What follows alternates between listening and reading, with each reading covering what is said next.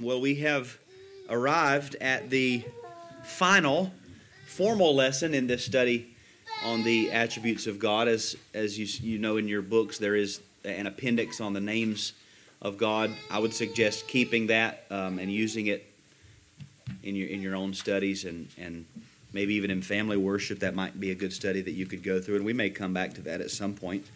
Uh, in the future, I, I, do like to make a habit of studying the attributes of God uh, regularly. Now, that doesn't mean every year or every so many years, but it seems like you can almost kind of feel, or I can almost kind of feel when the time is coming when we, we need to get back into a, some sort of study on, on who God is and be reminded. And so we'll uh, that that'll be in the future. We always need to keep Him in our attention. And it is tempting to, for me anyway, it's tempting to recap everything that we've learned. Um, but I want to just begin by hitting just a few high points, uh, things that have been and are still very essential to our understanding of the nature and character of God before we jump into this final chapter. Remember, first, there, there are six things here. The first one is that God is one. And when we say God is one, we mean, yes, that He is exclusively one. There is only one God. But further than that, that God is one in Himself that the divine essence, the divine being, is one simple essence or one simple being. Secondly, God is three. God subsists in three persons the Father, the Word or Son, and Holy Spirit. So he's one, and yet subsisting in three persons. Number three, all of God's attributes that we have studied are simply God. They are not parts of God, they are God. Every attribute that we've looked at, all, all we have been doing is looking at the one simple God. We've not looked at parts of God. We don't come to the end of the study and say, now, if you put all of this together, you will compile God. No, He is who He is. He is simple. The, we could say of these attributes, they are God. And in that sense, it is appropriate to say that they are one in God. We consider them distinctly, separately, because of our finite capacities, but in God they are one. Now, that is not to say holiness is love or love is justice. In our understanding, we do distinguish and view them separately, but in God, they are one. They are simply God. Number four, all of the works of God toward his creation are shared by each of the three persons. All that God does outside of himself, he does as God Father, Son, and Spirit. That's who he is. Number five, some of those works, or, or we probably all of those works, are appropriated to a particular person because that work reveals some important trait of that person. So it's not wrong to attribute a particular work to a particular person of the Godhead as long as we keep in mind that each person is the fullness of God. Every one of them is, each person is God. And God is three persons. And then number six, six, the God who is is a God who saves. Essential to all that we know of God is that He is a saving God. There is no God in heaven who is not a saving God. God loves to save sinners, God is glorified by saving sinners. He loves to save. And so, most recently, we've been looking at that saving work of God as it relates to the three persons distinctly the Father purposes to save and sends His Son to be the Savior. The Son comes, takes on the nature of a man, fulfills the requirements of the law and the requirements of our salvation for us in His life and death. Now He lives to give us life and to make intercession for us. We saw that last Lord's Day. Well, now we come to the work of the Holy Spirit. The, the work of the Holy Spirit. And you'll remember all the way back from chapter 4 we learned that the Spirit of God is God. So when we talk about the Holy Spirit, we're simply talking about God. And therefore, the work of the Spirit is the work of God. It's God's work. Now, all of that by way of introduction, we jump into chapter 47, the Spirit's work in salvation. And I'll read now. He says, In our brief consideration of God as Savior, we must be careful to include the role of the person of the Holy Spirit. We must never forget that our salvation is a Trinitarian work involving not only the Father and the Son, but also the Holy Spirit. In this chapter, we will learn that He is as essential to our salvation as the Father and the Son. Now, there's nothing wrong with what he just said, but I just want to point this out. Notice in this language, be careful to include the Spirit. Salvation involves not only the Father, but the Son, and also the Holy Spirit. That's not erroneous, but if we're not careful, we begin to talk like or sound like there are three distinct beings and the Father and the Son are over here. But don't forget to include the Spirit. There's only one God. Wherever the Son is working, that's God. And God is Father, Son, and Spirit. We have to be careful with our language. Oftentimes, when we, we, be, we become loose in our speech, we begin to believe what we're saying rather than what we, what we mean. Uh, when, it, when it comes to the Holy Spirit, especially, another reason why I think this is important the reason that our language needs to be uh, as precise as we can be, the reason that it has been hammered out on the anvil down through the ages is because of heresies, people who intend wrong doctrine, not in their minds, but we would say it's unbiblical doctrine. You will identify that by their language, by what they say. So we have to be careful in what we say that we are articulating the proper language or the proper doctrines. For example, uh, if you ever hear of someone who is describing or speaking of the Holy Spirit and they say, I, I really believe that we, we all are in need of the help of Holy Spirit. Did you notice what I just did there? I did not say the Holy Spirit, I said Holy Spirit, as if that were his name. Now, that might seem like nothing. That is a, a distinctive mark of the Jehovah's Witnesses. If you hear a Jehovah's Witness talk, they will talk about Holy Spirit, not the Holy Spirit. It seems like a small thing, but once you catch these things, all of a sudden you, you realize, I need to watch how I speak. And the same is with, with all of the work of God. So hopefully it doesn't come across as nitpicking or, or anything. I'm, I'm not emailing Paul Washer and be like, you need to get your book right. I'm, it's not that. I'm just want you to be, be aware that those, those are realities in the world that we live in. It's not that we include the Spirit or that salvation involves the Spirit. Salvation is a work of God who is Father, Son, and Spirit. And so we're going to consider some of the parts of that work which are attributed especially to the Spirit. The first heading is the Spirit's work in Christ's atonement. We can turn, begin at Luke chapter 1.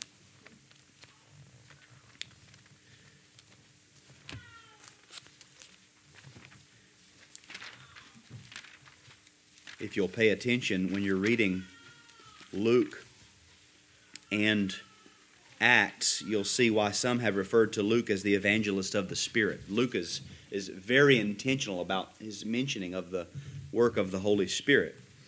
The first thing that we see is that the Spirit conceived the Son.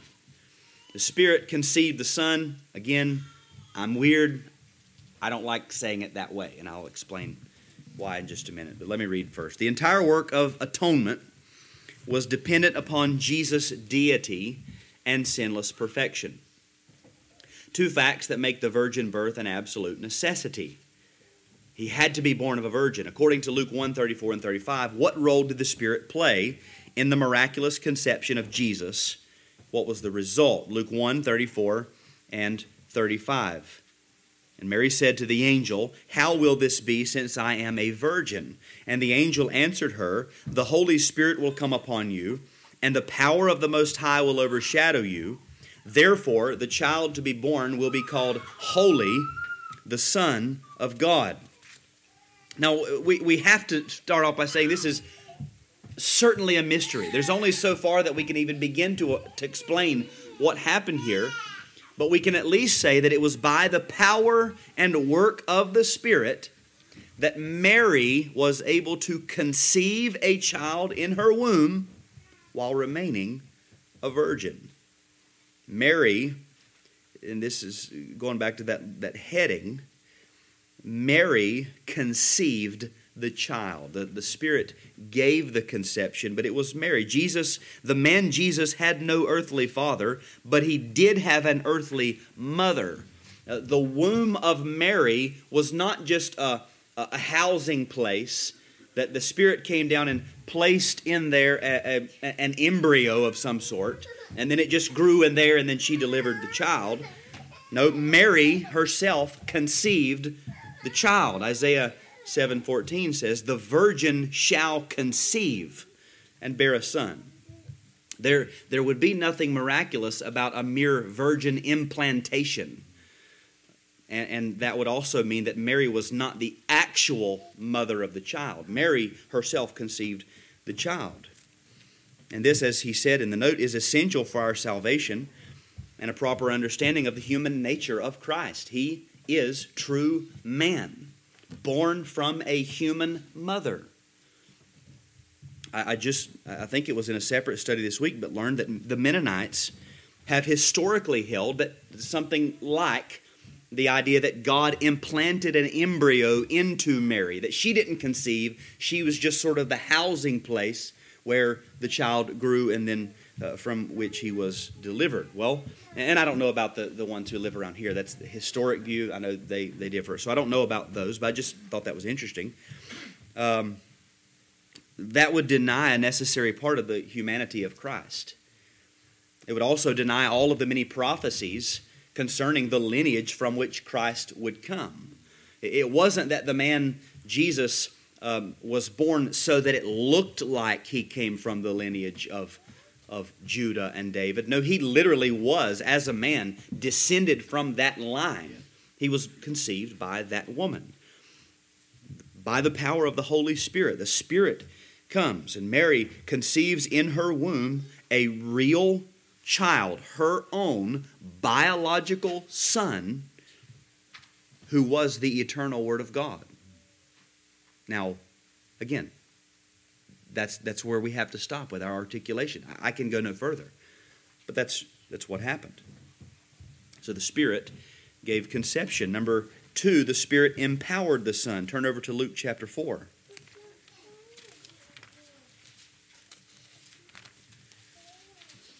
Although Jesus was God, he walked upon this earth as a real man, submitting to the will of his Father and totally dependent on the Spirit's power. We see that in Luke 4 1. And Jesus, full of the Holy Spirit, returned from the Jordan and was led by the Spirit in the wilderness. Then, verse 14. And Jesus returned in the power of the Spirit to Galilee, and a report about him went out through all the surrounding country. Here we see that the moment by moment life of the man Jesus was conducted under the leading and guidance of the Holy Spirit. He consistently walked by the Spirit, as, as Paul tells the Galatians, walk by the Spirit, and you will not gratify the desires of the flesh. Well, what does that look like? This right here. Jesus was a man who walked by the power of the Spirit. Turn over to Acts chapter 10, verse 38.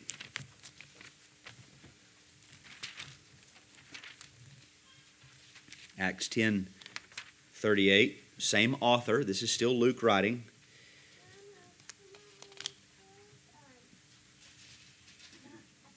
Peter is preaching and he refers to God verse 38 how God anointed Jesus of Nazareth with the Holy Spirit and with power. He went about doing good and healing all who were oppressed by the devil, for God was with him. So we see here again, it was by the power of the Spirit that Jesus conducted himself in well doing. He went about doing good, but also that it was by the power of that same Spirit that he did his mighty works. And you could, when you read a passage like this, you can see why there have been cults who have denied the divinity of Christ. I mean, you read this and it's like this one is so truly man that we read these passages and we say, This is not talking about God. He's doing things in the power of the Spirit. God is with him. How can he be God if God is with him? So truly man that it, it, it baffles the minds of the heretic, the heretics. He says that we could also see passages like Matthew 12, 28. If it is by the Spirit of God that I cast out demons, then the kingdom of God has come upon you. How did Christ cast out demons? By the Spirit of God. Luke 5, 17, on, on one of those days, as he was teaching, Pharisees and teachers of the law were sitting there who had come from every village of Galilee and Judea and from Jerusalem, and the power of the Lord was with him to heal. We say, How? I thought he was the Lord. He is the Lord. Well, the power of the Lord was with him to heal. Why does the Lord need the power of the Lord? Because he's acting as true man. He's living his life as a true man. And all of this we see was by the power of the Holy Spirit that his miraculous deeds were performed. So he lived by the Spirit. The third heading says the Spirit was involved in the offering of the Son. Turn to Hebrews chapter 9.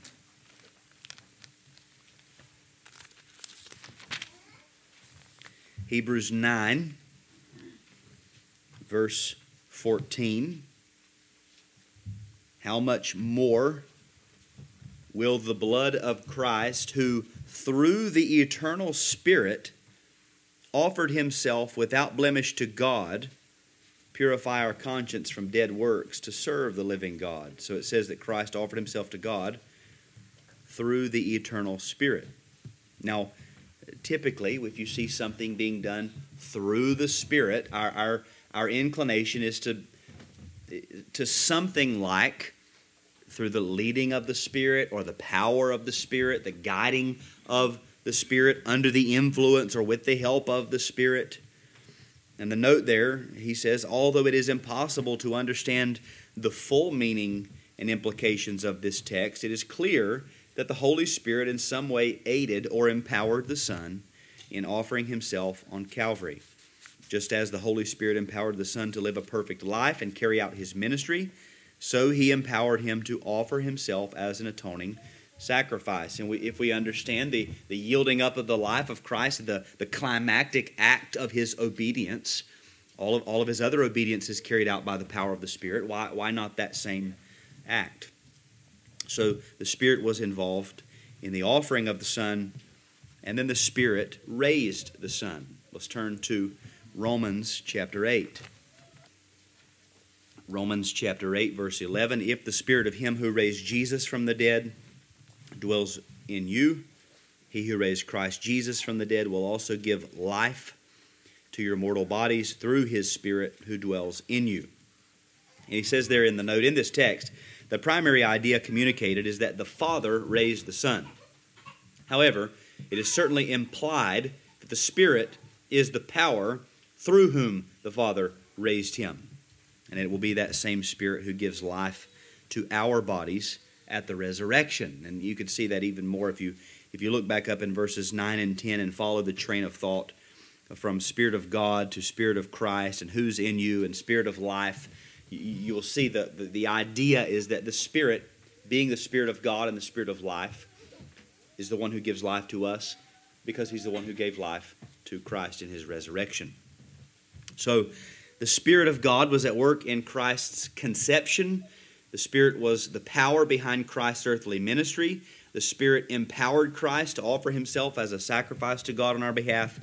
The Spirit's power was at work in Christ's resurrection. So we, we glory in, in Christ as the central figure often in our salvation.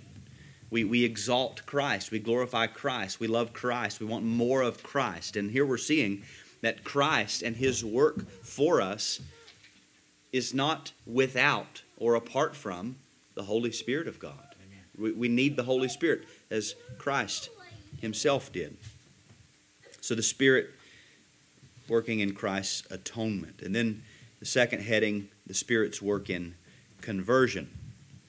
And here, we're not thinking of conversion in its more theological sense as uh, repentance and faith or uh, mortification, vivification, putting off sin, putting on righteousness, just that, that narrow view. What he has in view here is really conversion, the, the whole breadth of God's work in, in bringing a person to salvation, from regeneration to the sealing of the Spirit. He says that the Scriptures teach that a man is radically depraved and utterly dependent upon a work of the Holy Spirit.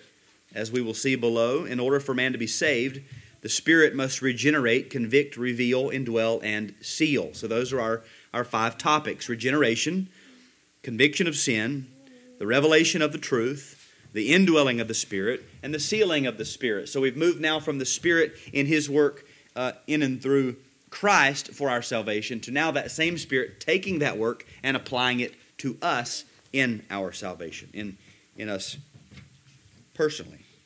So, first, the Spirit regenerates the sinner. Let's turn to John chapter 3.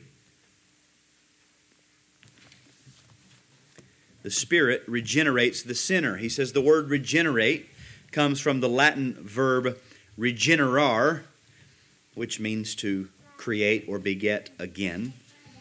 The Bible teaches that man is spiritually dead. He is thus unresponsive to God's call of salvation. In order for man to respond, the Spirit must first impart spiritual life to him. What do the following texts teach us about this truth? Now, notice what he said there, just a relation to, to what we learned last week. In order for a man to respond, the Spirit must first impart spiritual life. There has to be spiritual life before the very first response, even of the soul, to God. We're, we're not talking about, you know, step, step out of that pew and walk down the aisle response. We're talking about the very first act of a soul that looks and says, I must have that. You can't have that apart from the Holy Spirit. The Spirit must do that. John chapter 3, verses 3 to 6. Jesus answered him, Truly, truly, I say to you, unless one is born again, he cannot see the kingdom of God. Nicodemus said to him, How can a man be born when he is old? Can he enter a second time into his mother's womb and be born? Jesus answered, Truly, truly, I say to you, unless one is born of water and the Spirit, he cannot enter the kingdom of God. That which is born of the flesh is flesh, and that which is born of the Spirit is spirit. The note says that the phrase born again comes from two Greek words, gennao, which means to beget or bring forth, and anothen, which means above or again. So that's why you'll see sometimes born from above or born again, because that word can be can go either way. During the creation of the universe, the Spirit of God was moving over the surface of the waters, and He brought forth order and life. Genesis 1 2.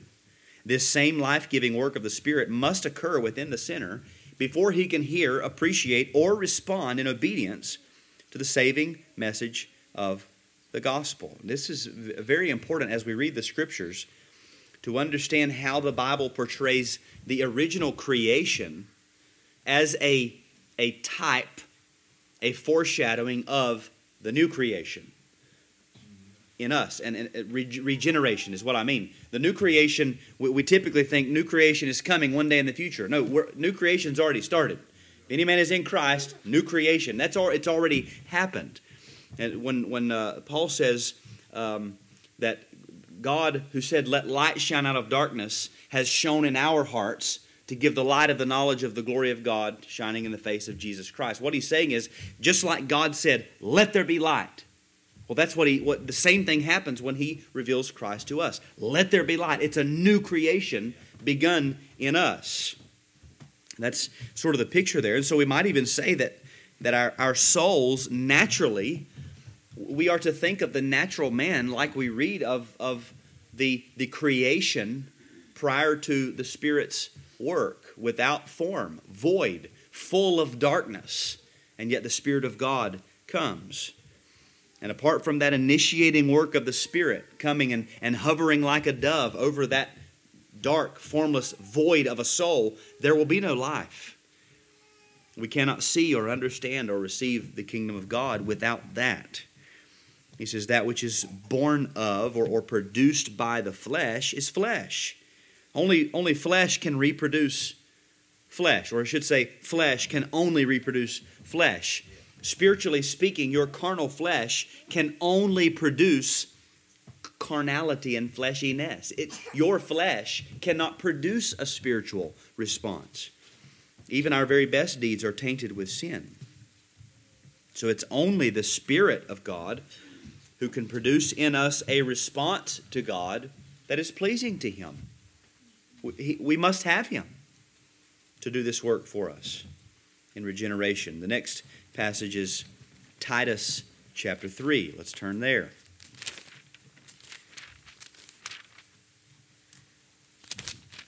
Titus chapter 3, verses 4 through 6. This passage uses the word regeneration specifically.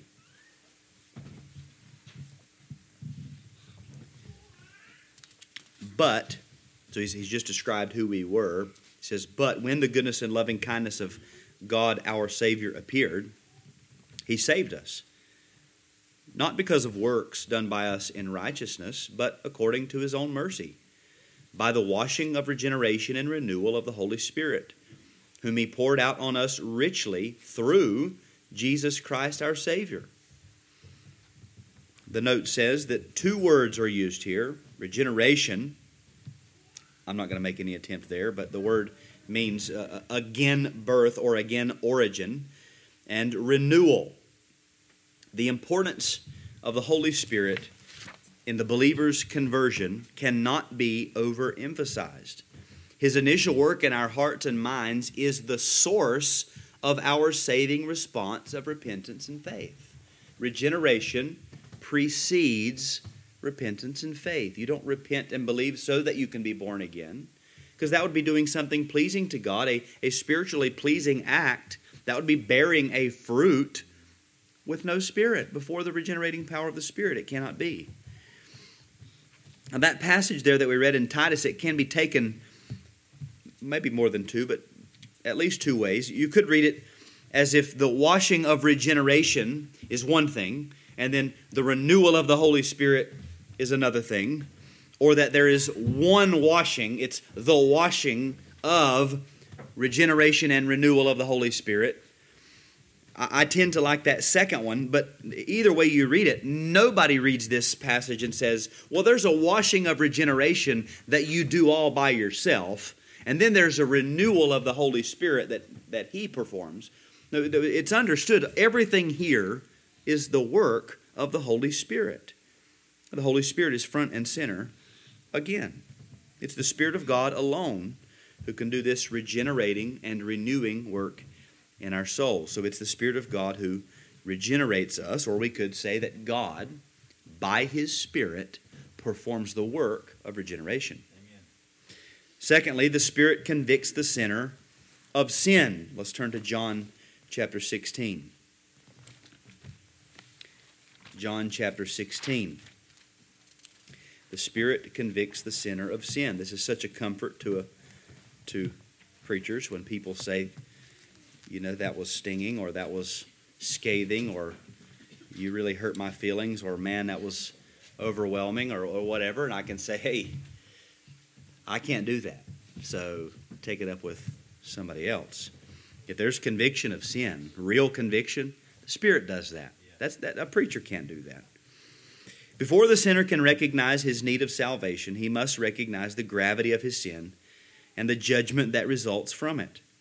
This is impossible apart from the work of the Holy Spirit. According to John 16, 7 through 11, what is one of the primary works of the Spirit whom Christ has sent into the world. So let's read it. John 16, 7 through 11. Jesus speaking says, Nevertheless, I tell you the truth, it is to your advantage that I go away. For if I do not go away, the Helper will not come to you. But if I go, I will send him to you. And when he comes, he will convict the world concerning sin and righteousness and judgment. Concerning sin, because they do not believe in me Concerning righteousness, because I go to the Father, and you will see me no longer. Concerning judgment, because the ruler of this world is judged. Now, I've, I've spoken with people who said that the complete opposite that a, a true Christian should never be convicted of sin. That once you become a Christian, you, you are beyond that point, that God would never come and, and convict you of a sin. You point them to this passage, and they will say, Well, yeah, he says he will convict the world concerning sin, but not us. Well, the problem is, Jesus just said that it would be to the advantage of the disciples that he go away, that the helper would come to you, the disciples, and then he goes on to explain what the work of the Spirit would be. So I, I, I don't believe it's that we can say that what he meant was he would do these things to unbelievers, but never to the believer. We, we ought to feel conviction for our sins. And when we do, that's the work of the Spirit. The note there says that this word convict in verse 8 comes from the Greek word elego, which means to expose, convict, or reprove. It describes the work of a prosecuting attorney who presents arguments and examples to expose the guilt of a criminal. Though this may seem harsh, it is actually a great demonstration of God's love. Before a man with a deadly disease will seek a cure, he must be convinced of the reality and gravity of his situation. The Spirit convicts the sinner of one, his own sin of not believing in Christ, two, Christ's righteousness, which was demonstrated when God raised him from the dead, and three, coming judgment. The cross of Christ resulted in Satan's defeat and judgment and is proof that all who follow him will suffer the same fate. So the Spirit will convict us of sin.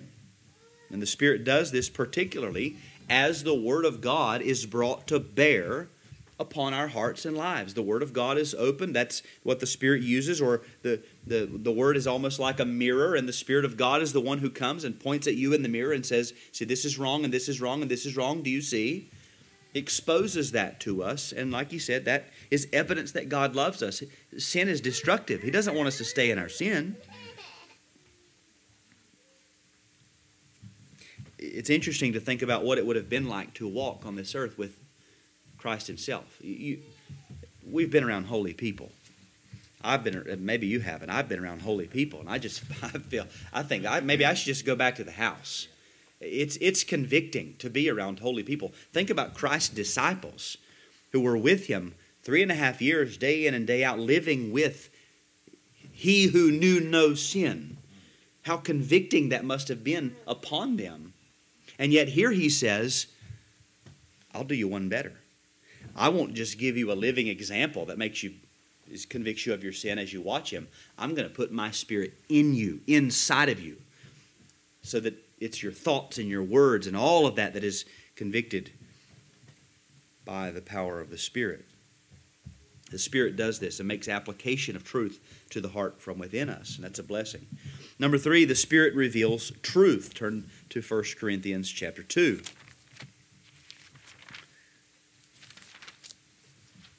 The Spirit reveals truth.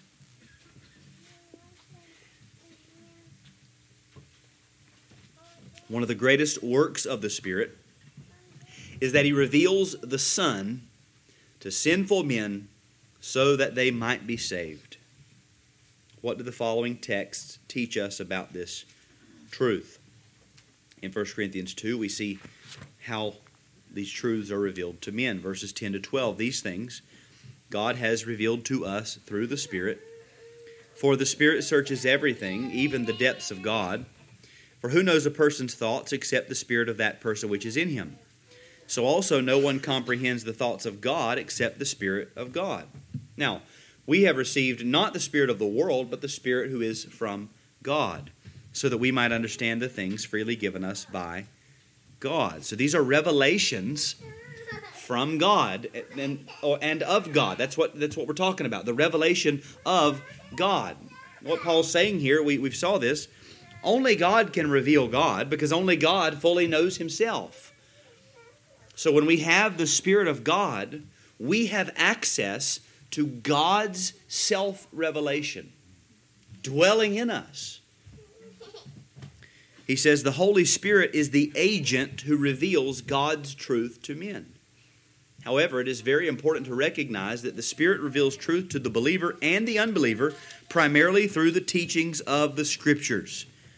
He illuminates our minds and enables us to understand what He Himself has written. Now, if we're just talking about access to a Bible, well, believers and unbelievers alike have access to a Bible. Christians and lost people can read a Bible. What he's not saying is that, that ink on paper, the, the object of a Bible, is somehow going to make God known to men. No, it, it, what he's saying is that the Spirit of God uses the ink on paper to illumine the mind and give understanding.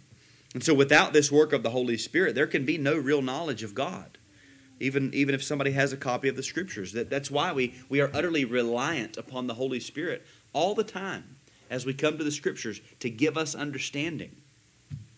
The next passage is John chapter 16. So let's turn there. John 16, verses 13 to 14. The question here is what or who will be the main theme of the Spirit's saving revelation to men? We just saw that when we talk about revelation, we're talking about the revelation of God, God revealing Himself. So, what is the main theme of that, or who?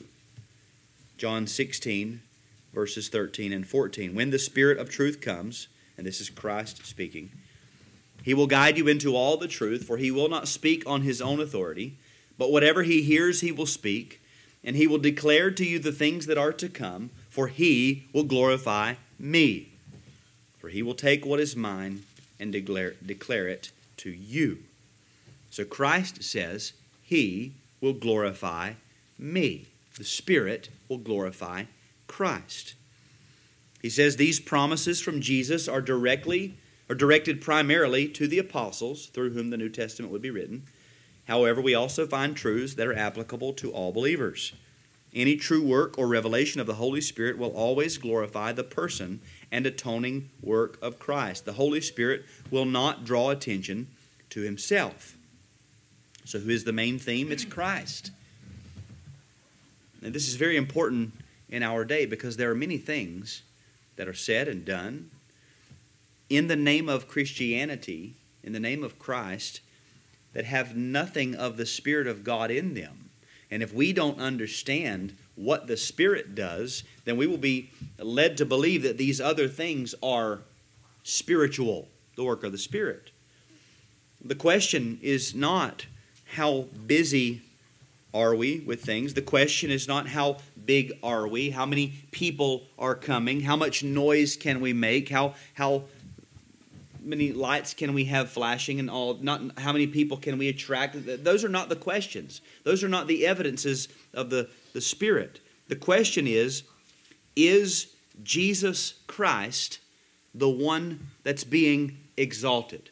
That's the question. That's what the spirit does. When the spirit is working in a place christ is the one being exalted not men not ministries not even churches or church names christ Wherever the Spirit of God is at work, Christ will be the one who permeates everything else. Number four, Christ indwells and seals those who believe. Let's turn to John chapter 7. John chapter 7 indwells and seals. One of the most beautiful and powerful truths regarding the Holy Spirit is that he indwells every true believer in Christ and seals us as redeemed children of God. Through the Spirit, the Father and the Son make their abode in us. What do these following texts teach about the Spirit's indwelling? John 7 37 to 39. On the last day of the feast, the great day, Jesus stood up and cried out, If anyone thirsts, let him come to me and drink. Whoever believes in me, as the scripture has said, out of his heart will flow rivers of living water. Now this he said about the Spirit, whom he whom those who believed in him were to receive. For as yet the Spirit had not yet been given, because Jesus was not yet glorified.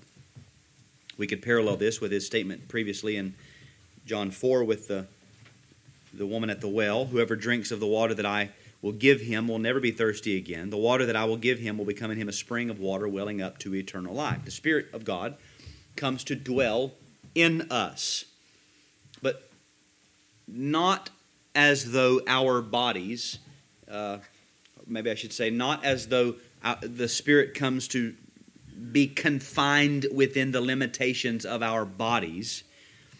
We could put it this way He comes to bring a settled, lasting, ongoing manifestation of His work and power in our hearts and lives. So we're reading again uh, lang- the language of condescension, the language of of anthropomorphism. Okay, the Spirit of God was was not at one time way up there, and then He came down, and He went inside of you, so that now He's not there anymore. Now He's in here, and He's He's stuck in here, and He's He's living inside of our bodies. That's not what we're saying.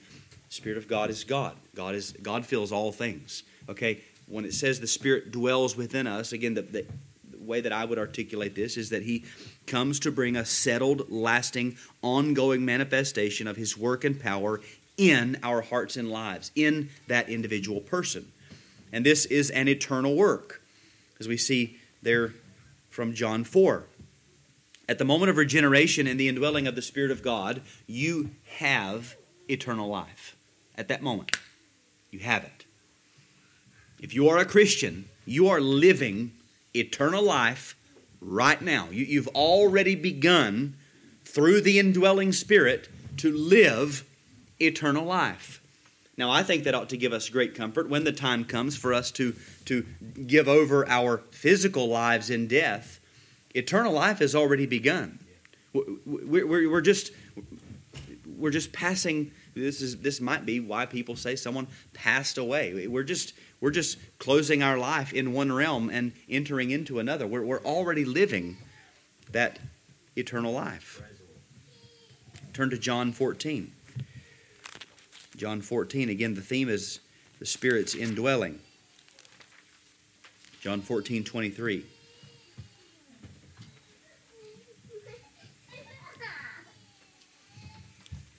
Jesus answered him. If anyone loves me, he will keep my word, and my Father will love him, and we will come to him and make our home with him. The word abode comes from the Greek word mone, or the word home, from which denotes a room, a dwelling place, or a place to live. And this brings us back to that idea of the, the Trinitarian nature of all this work by the Spirit, the Father and the Son come to make a dwelling place in the believer. God dwells in the believer. So, so if someone asks, well, is it the Spirit who indwells the believer, or is it the Father and the Son who indwells the believer? The answer is yes. God indwells through the Spirit. And thus the Father and the Son make their abode or their home in the believer. God, Father, Son, and Spirit, makes the believer, both body and soul, the whole man, the place of the special manifestation of his presence and power, his work. Many parallels to this. We, have mentioned things like the, the tabernacle in the wilderness and the temple and things like that. it is not as though God, the whole fullness of the divine essence, filled those places and just lived there. No, he said that's where I'm going to make a, a, a, special manifestation of my working, my presence, my power in that place. It's sort of what he does in us. Romans chapter 8, verse 9.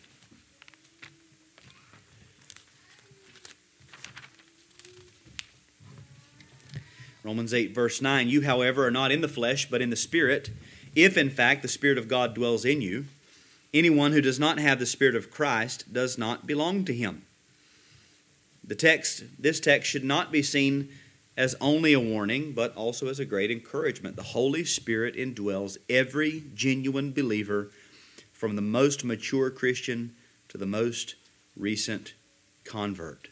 That, that's very encouraging. If you're a Christian, at, from the moment of regeneration, you have the fullness of the Spirit at your disposal, so to speak. The Spirit is, it's not as though He comes and says, Well, you get a little bit, and then I'll, I'll get a little bit more, and you, you grow a little bit, and then I'll come a little bit more. No, you have the Spirit, boom, right there in an instant, dwelling within you. and because of that, we belong to Him. The Spirit marks us as His possession, as we see in this next passage, Ephesians chapter 1.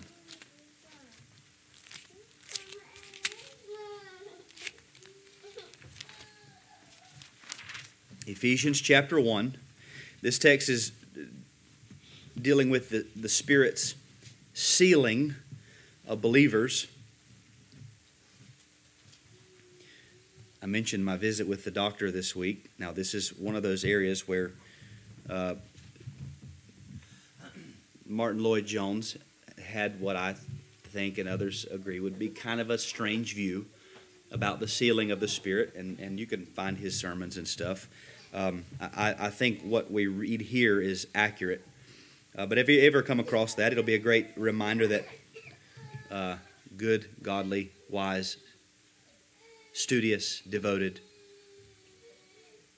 I can't think of any more adjectives, men differ on things. And, and that's, that's okay. These, we're talking about things that are beyond our, our, our comprehension. Ephesians 1 13 to 14. In him you also, when you heard the word of truth, the gospel of your salvation, and believed in him, were sealed with the promised Holy Spirit, who is the guarantee of our inheritance until we acquire possession of it, to the praise of his glory. The word sealed comes from the Greek word sphragizo, which means to stamp with a seal or set a mark upon. In the scriptures, the word is used to denote three ideas one, ownership or possession Two, security. Three, authentication and approval. The word pledge or guarantee comes from the Greek word arrabon, which denotes a deposit, earnest, or advanced payment to secure a final purchase. The Holy Spirit, who indwells, revives, and empowers the believer, is also God's seal of ownership and his guarantee of final and full salvation in his presence. So the Spirit is our seal. The Spirit is the, the mark of God's ownership and possession of His people. You'll remember when we studied the Revelation, we, we took note that there are two kinds of seals because there are two kinds of people, right? Some people are marked by the Spirit, and others are marked off for the, the enemy. The, the number of the beast is not uh, a tattoo, an actual tattoo, or a vaccination or anything like that. It's simply the alter the, the alternative to this. You're either marked by the Spirit of God, belonging to God, or you're marked off by the devil, belonging to the devil. That's the picture here. Our God is a saving God. Father, Son, and Spirit. The Father who designed our salvation and governs its every detail is God. The Son, upon whose person and work our salvation depends, is God. The Spirit, who indwells us and seals us for the day of redemption, is God. Each person of the Trinity involved in our salvation is fully God. Therefore, we can have unwavering confidence that the God who began a good work in us will finish it without fail. And we know this because he gives his Spirit, he gives the seal. He marks us as his own. He says, I purchased this one with my blood, the blood of his son. This one is mine. That is the guarantee. Some of y'all remember the layaway at Walmart. This is I'm putting in the layaway. I've already put down the payment. I will come back and I will take this out. It's mine. It's, it's settled. It's mine. That's what the Spirit is. When God gives that, that earnest, that deposit of the Spirit, that's God saying, This one's mine forever. And so every movement forward in grace, or every conviction of sin where power is given to mortify a sin, or ever every pleasure in righteousness where there is power to walk in it, to put on Christ, as we move from one degree of glory to another in our sanctification, every little step, we, we think baby steps, baby steps. It's so small, it's so insignificant, it's so little. Every one of them ought to be a reminder that God has given me His Spirit. He's not finished with me yet, but He will certainly finish the work. We, we, we want the work to be finished tomorrow. I want to be fully sanctified tomorrow. Okay, that can't happen unless you don't make it home tonight or you die in your sleep. But every little step that we take, it ought to be a reminder to us God's still working. God, and he, and he will finish the work. He can't leave off the work. So we see that the living God, the God who is, is in himself a bottomless ocean of incomprehensible perfection. We get to the end of a study like this and we say, um, Could you repeat that? We don't feel like we, uh, we've got our minds wrapped around God, surely. We, we, we say, I, I think I'm getting there. I know a little bit more, but I need to, I need to hear it all again. Incomprehensible.